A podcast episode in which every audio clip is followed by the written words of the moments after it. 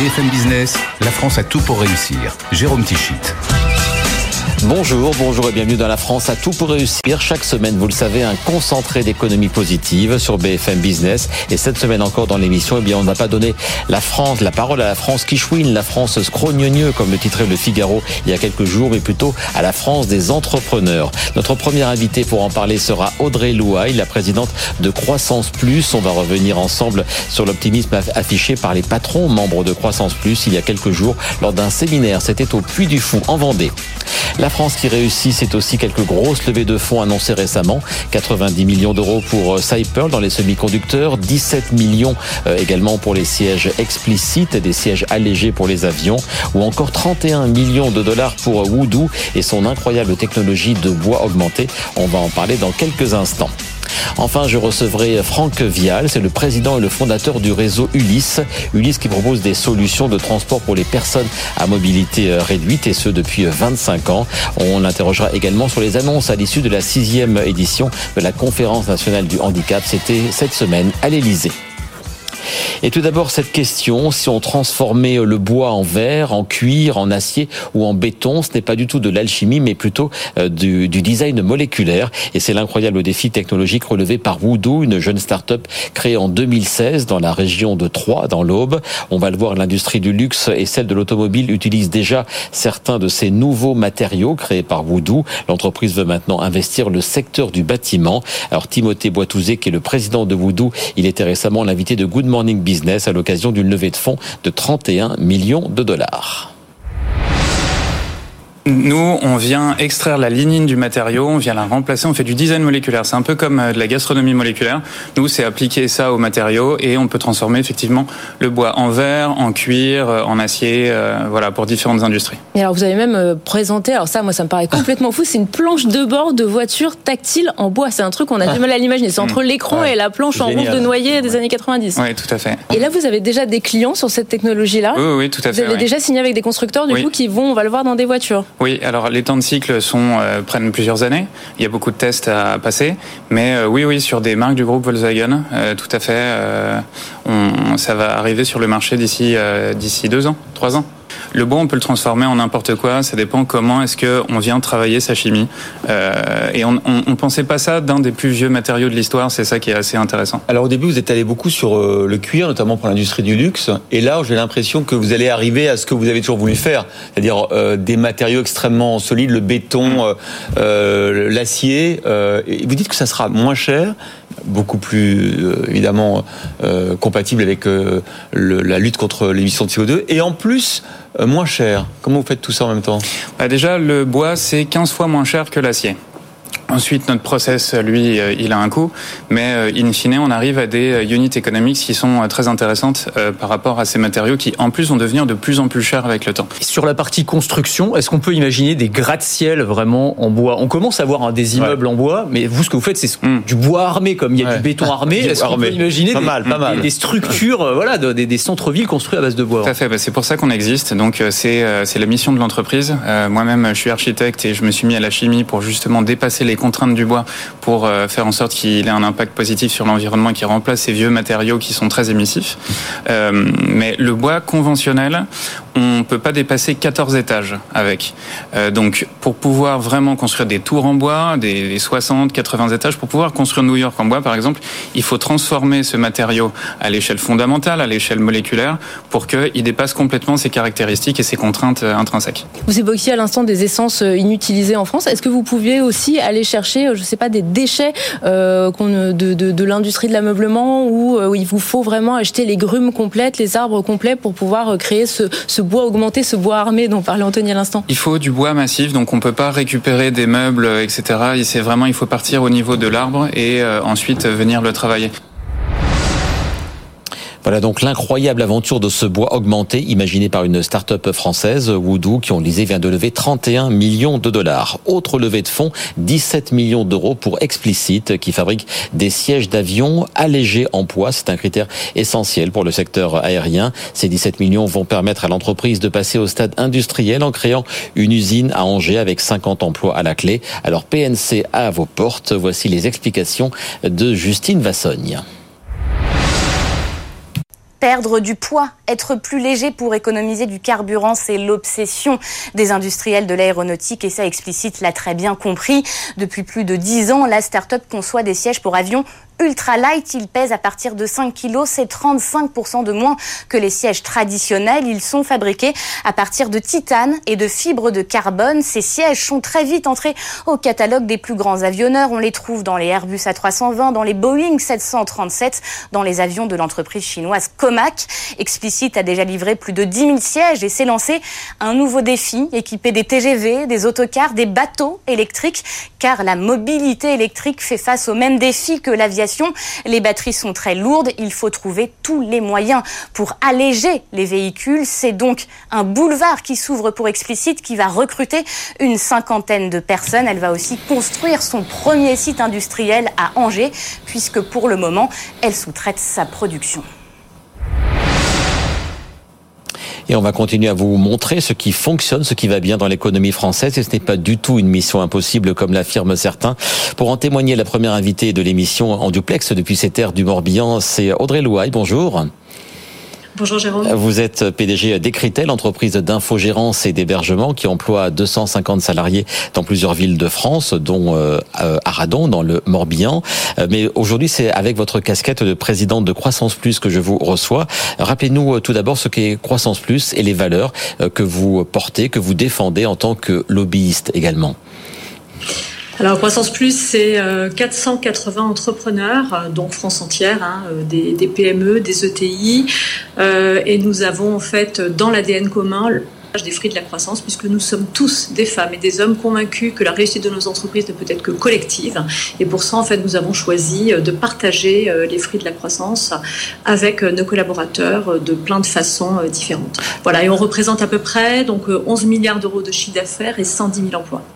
Alors si je vous invite, c'est que plus de la moitié ou près de la moitié des entrepreneurs de, euh, Croissance Plus étaient euh, réunis à la mi-avril euh, pour ce qui est un de vos événements récurrents, le Spring Campus était au Puy du Fou. On va voir quelques photos passées. Quel était l'état d'esprit de ce rendez-vous des membres de Croissance Plus?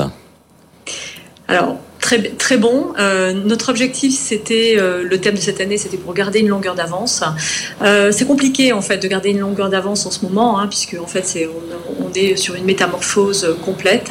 le monde a radicalement changé, on le voit. Bon, on va pas en reparler. Hein, l'inflation, la crise des matières premières, la crise énergétique, la pénurie, la pénurie de main d'œuvre, et, et, vous en parliez tout à l'heure, la colère des citoyens. Donc, comment concrètement on fait pour rester innovant, pour rester dynamique dans euh, cette métamorphose.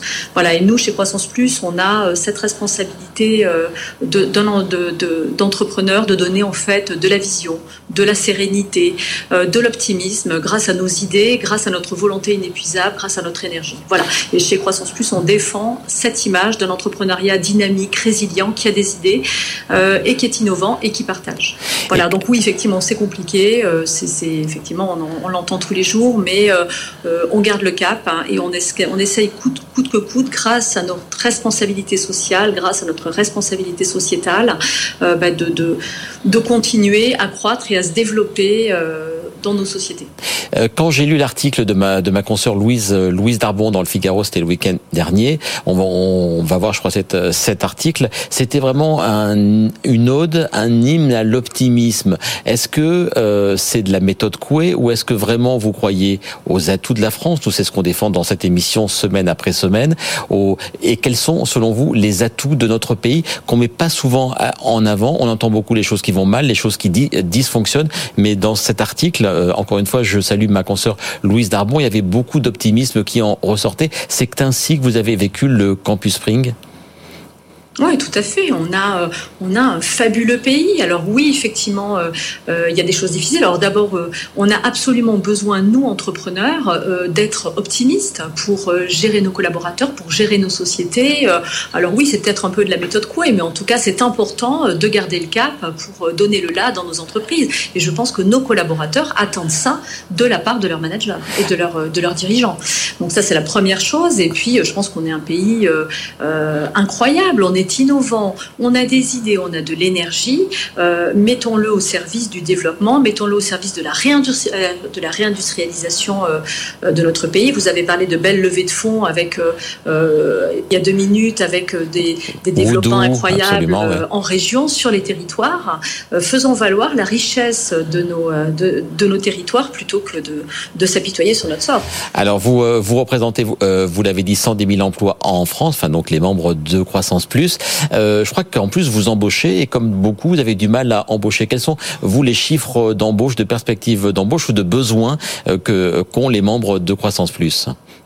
On a à peu près aujourd'hui 20 euh, 000 postes qui sont ouverts, tout cumulé euh, dans nos adhérents. Ça représente à peu près 14%, euh, peut-être même 16% de la masse salariale de tous nos adhérents qui n'est pas pourvue aujourd'hui. Donc on a vraiment un grand besoin de recrutement. Donc c'est un critère qui est déterminant pour, améliorer encore notre croissance. Et pour ça, je pense qu'il ben, faut travailler sur, au, niveau, au niveau du gouvernemental sur la formation, sur les mesures incitatives aussi qui permettent d'améliorer euh, d'améliorer l'emploi. Je pense qu'on ne peut pas se satisfaire euh, euh, d'un taux de 7% de chômage conjoncturel. Il faut absolument améliorer ça par de la formation. On le voit bien quand on a travaillé sur des mesures incitatives, notamment pour les jeunes, ça a parfaitement fonctionné. Faisons la même chose pour former, faisons la même chose pour l'emploi des seniors, hein, dont on parle beaucoup, pour améliorer l'emploi en France. En tout cas, nous, on est prêts à recruter, on est prêts à donner la chance à tous les collaborateurs, les jeunes comme les moins jeunes. Quelques questions d'actualité. On vient d'apprendre le, taux de croissance au premier trimestre en France, chiffre provisoire à plus 0,2%. Alors c'est un peu, euh, c'est un peu faiblard, mais malgré tout, on se rend compte que trimestre après trimestre, on reste en positif, même si c'est léger. Et ça aussi, c'est des signaux plutôt encourageants. Oui, nous on constate au sein de, au sein de nos adhérents euh, plutôt une bonne dynamique de croissance euh, depuis le dernier trimestre 22. Mon premier trimestre qui reste assez positif, euh, voilà, avec de, bons taux de commandes dans nos sociétés. Donc euh, on s'accroche euh, avec quelques signaux d'alerte sur lesquels il faut qu'on reste vigilant, notamment sur le taux d'endettement de, des sociétés. Hein. Le, taux d'endettement, si je, a, progressé, on va dire, de 15% dans les entreprises depuis le Covid. donc il faut faire attention. On voit malheureusement aussi des sociétés assez importantes qui sont aujourd'hui en défaut. donc voilà, quelques signaux d'alerte où il faut rester vigilant. Et euh, l'actualité de, cette semaine, c'est aussi la feuille de route des 100 jours par Elisabeth Borne il y a quelques jours. Euh, elle a donc, euh, elle a mis en avant les lois plein emploi, industrie verte et partage de la valeur qui seront annoncées et précisées dans les prochaines semaines. Qu'est-ce que vous attendez de ces différentes propositions ou projets de loi, et notamment celui sur le partage de la valeur, qui est un combat de croissance plus? Oui, tout à fait. Partage de la valeur, c'est vraiment l'ADN de l'association. Euh, nous, on est d'abord ravis euh, d'avoir été entendus euh, sur cette partie-là dans le cadre de, l'audition. nous, évidemment, on a, poussé toutes les mesures sur les actions gratuites, sur l'augmentation du, du, quota d'actions gratuites attribuables dans nos sociétés, le passage de 10 à 30% et surtout le report de l'imposition pour nos collaborateurs de l'entrée à la sortie, parce que les collaborateurs, lorsqu'ils rentrent dans une société avec des actions gratuites, ils n'ont pas les moyens de payer les 20 de donc on demande un report de l'imposition à la sortie. Donc voilà, des mesures importantes euh, euh, comme celle-ci. Euh, il y a également un travail à faire dans, un next step sur la transmission des entreprises. On a malheureusement un vieillissement des dirigeants, aussi bien des PME que des ETI, et surtout des EPI, des, ETI aujourd'hui, avec plus de 60%, si je ne dis pas de bêtises, de, d'entrepreneurs qui ont plus de 60 ans aujourd'hui. voilà, donc il faut également améliorer, et nous souhaitons une amélioration des conditions de transmission transmission des entreprises, euh, notamment aux collaborateurs, avec une amélioration, euh, euh, de, une exonération, on va dire totale ou partielle des droits de mutation sur ce, sur ce point-là. Voilà, donc ça, c'est les sujets qui nous paraissent importants. Toujours sur le partage de la valeur, il y a également la question de la prime de partage de la valeur, mhm. qui aujourd'hui, que nous souhaiterions maintenir pour les sociétés au moins jusqu'à 250 collaborateurs, parce que ça nous semble une variable qui est importante, notamment comme pour contrebalancer euh, l'inflation et éviter de rentrer dans une spirale inflationniste.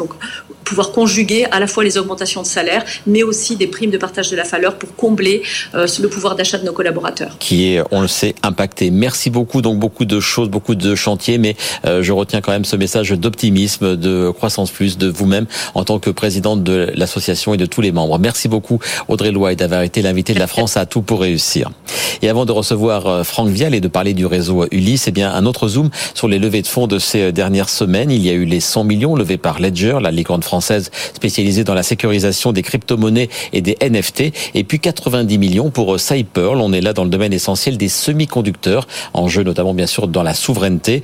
Le seul hic pour l'instant, eh bien ces puces Cypearl sont seulement designées en France, mais produites à Taïwan. On écoute Philippe Noton, c'est le président et fondateur de Cypearl. C'était dans Good Morning Business. On est tout à fait en termes de, en termes de souveraineté, en termes de, de semi-conducteurs pour arriver à en refaire chez nous, ou au moins dans notre cas, le designer chez, euh, chez nous. Donc on est sur une thématique qui est très très actuelle. Mais production à Taïwan, vous n'avez pas le choix. Vous pouvez faire que le design. Euh, Aujourd'hui, on n'a pas le choix pour le type de, de ce qu'on appelle des process, ce qu'on veut, donc du 6 nanomètres dans notre cas. La seule usine qui est qualifiée et qui est on dire, utilisable par des, des startups, c'est TSMC à Taïwan puissant avec ses 60 milliards de transistors, à quoi il va se servir? On va l'intégrer dans des supercalculateurs, j'imagine. Ça va être quoi les premières applications médicales, de la, la, prédiction météorologique? À quoi est-ce que ça va Alors c'est très très vaste et c'est très actuel. Donc effectivement, ça va de la prévision météo, de la climatologie, c'est-à-dire modélisation au niveau planétaire. Ça va dans tout ce qui est recherche en biologie, en santé. Euh, enfin, toute toute forme de modélisation et elles ont toutes aujourd'hui un, un, intérêt très actuel. C'est-à-dire c'est un effet euh, un effet macro, un effet, un effet planétaire pour tout le monde. Est-ce que ça veut dire qu'on pourra avoir un jour euh, en Europe le supercalculateur le plus puissant du monde? On sait qu'il y a une course technologique, c'est hyper important hein, entre les États-Unis et la Chine et que l'Europe est un peu euh, voilà au milieu de la table de ping-pong. Là, on regarde la partie. Est-ce que euh, avec ce genre d'outils, on pourrait faire partie du jeu? Alors, on a déjà vu dans, la, dans le cadre de la crise du Covid qui avait énormément besoin de calculs pour faire de la, la simulation, euh, sous l'impulsion de Bruxelles, Thierry Breton, etc., une entreprise commune à Bruxelles, EuroHPC, a plus de 8 milliards de budget pour initier des technologies comme la nôtre et pour après acheter ou faire acheter des supercalculateurs.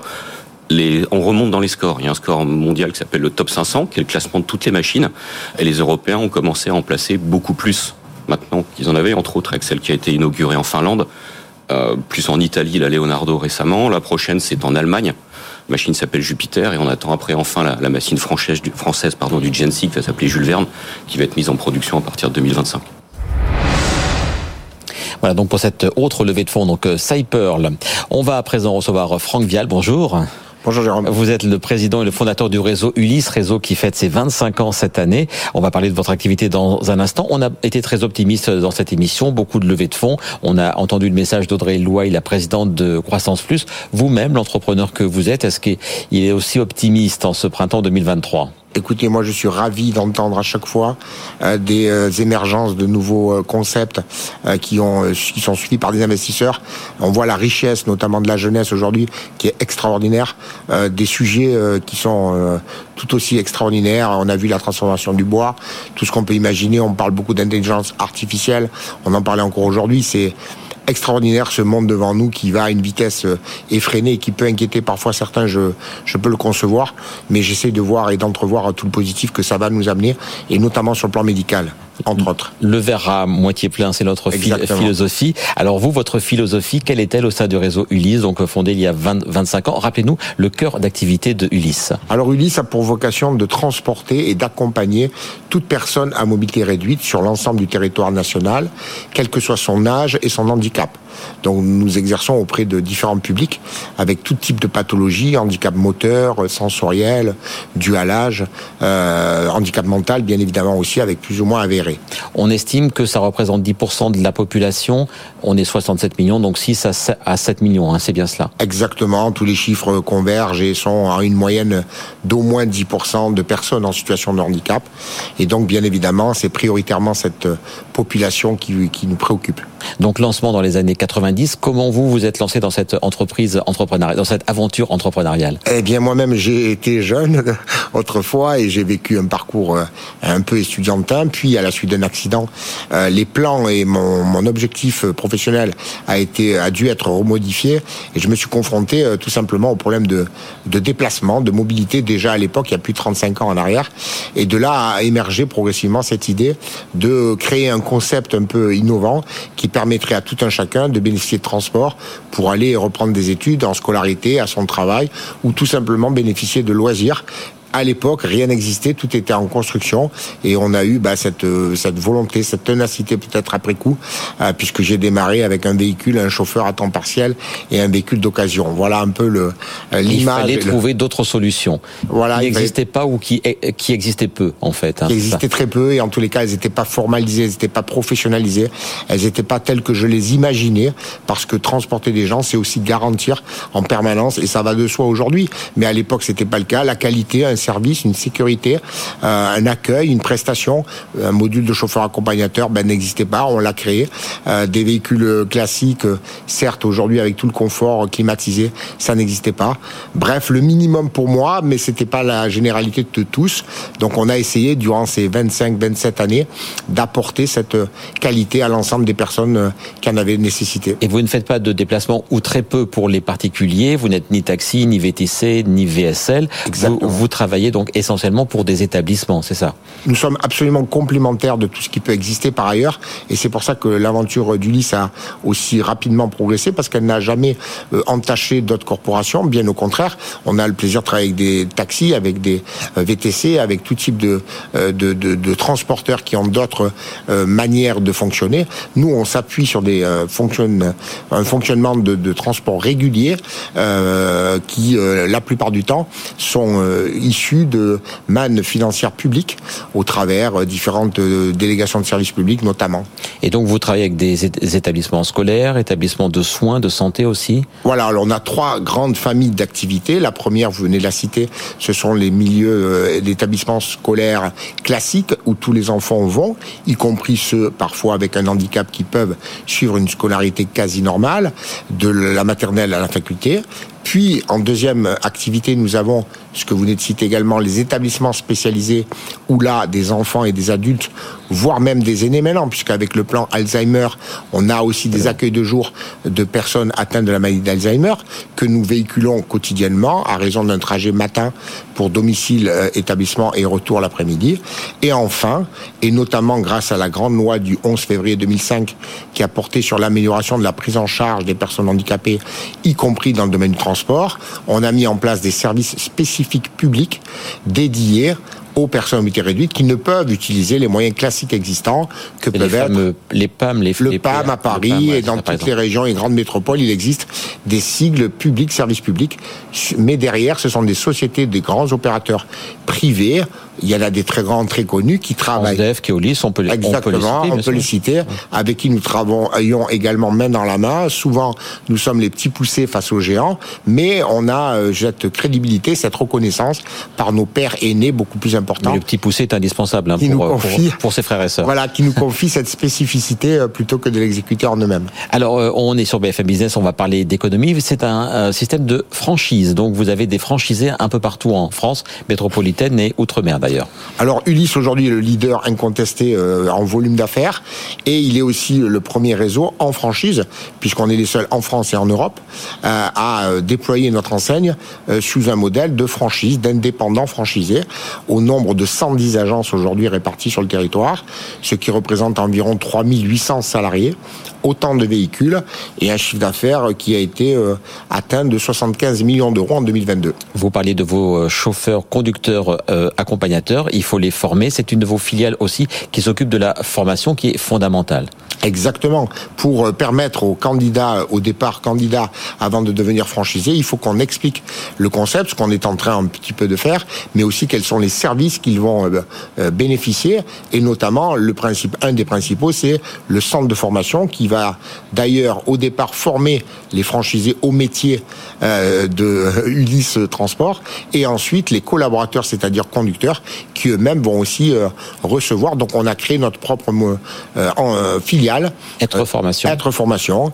et on a même récemment créé un e-learning sur tous les aspects théoriques. Donc on essaie aussi d'évoluer euh, et d'avancer pour permettre au plus grand nombre de euh, d'accéder à notre franchise. Pour ce qui est des véhicules, ils sont mis à la disposition. Et enfin, il y a une centrale d'achat, il y a de la location. Comment est-ce que ça fonctionne en, quelques secondes? Parce que le temps. Oui, alors on va aller vite. Alors aussi là, pareil, on a créé d'autres filiales, Libertance notamment, qui est une centrale d'achat. L'année dernière, on a acheté 850 véhicules par exemple. Donc bien évidemment, les prix, même si aujourd'hui on parle d'inflation et qu'il y a un réel problème euh, au niveau des constructeurs, il n'empêche qu'on a des prix attractifs dont bénéficient bien évidemment l'ensemble de nos franchisés.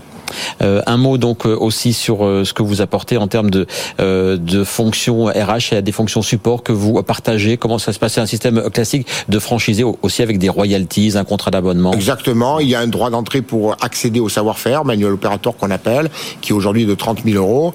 Puis ensuite, la première année, on n'a aucune redevance parce qu'on veut absolument que le franchisé se déploie de la meilleure manière qu'il soit sur son territoire, sa zone de chalandise.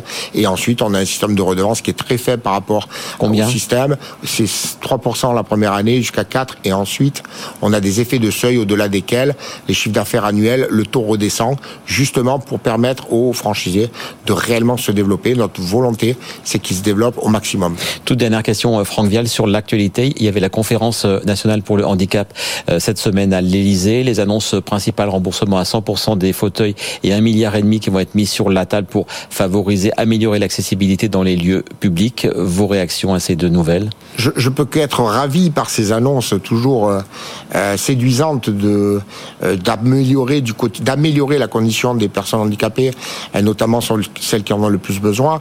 Euh, je peux être que ravi de ça. Après, je peux regretter un peu puisque maintenant presque 40 ans en fauteuil roulant, j'ai vu pas mal de politiques et et d'annonces faites. Je regrette malheureusement que certaines lois, qui sont des lois extrêmement importantes et qui ont apporté des avancées extraordinaires en France, ne soient pas simplement appliquer et parfois à moindre coût sans forcément mettre de l'argent ou ça faire des effets d'annonce. On pourrait faire des choses très simplement avec beaucoup moins d'argent. Merci beaucoup Franck Vial, président et fondateur de venir. du réseau Ulysse. Ulysse, jolie référence littéraire, heureux qui comme Ulysse a fait un beau voyage de Joachim Duvélé. Merci pour votre venue. La semaine prochaine, une émission spéciale dans la France à tout pour réussir. Nous serons à quelques mètres de ce studio pour une émission spéciale à la foire de Paris avec notamment le directeur de la foire de Paris, Steven Abajoli, mais aussi une représentante d'Amazon pour la boutique du fabriqué en France. La France à tout pour réussir, c'est en télé, en radio, en digital, le vendredi, le samedi, le dimanche et le replay bien sûr sûr. À très bientôt, donc à la Foire de Paris, en tout cas la semaine prochaine, pour une nouvelle émission. Et à très vite, donc sur BFM Business. BFM Business, la France a tout pour réussir.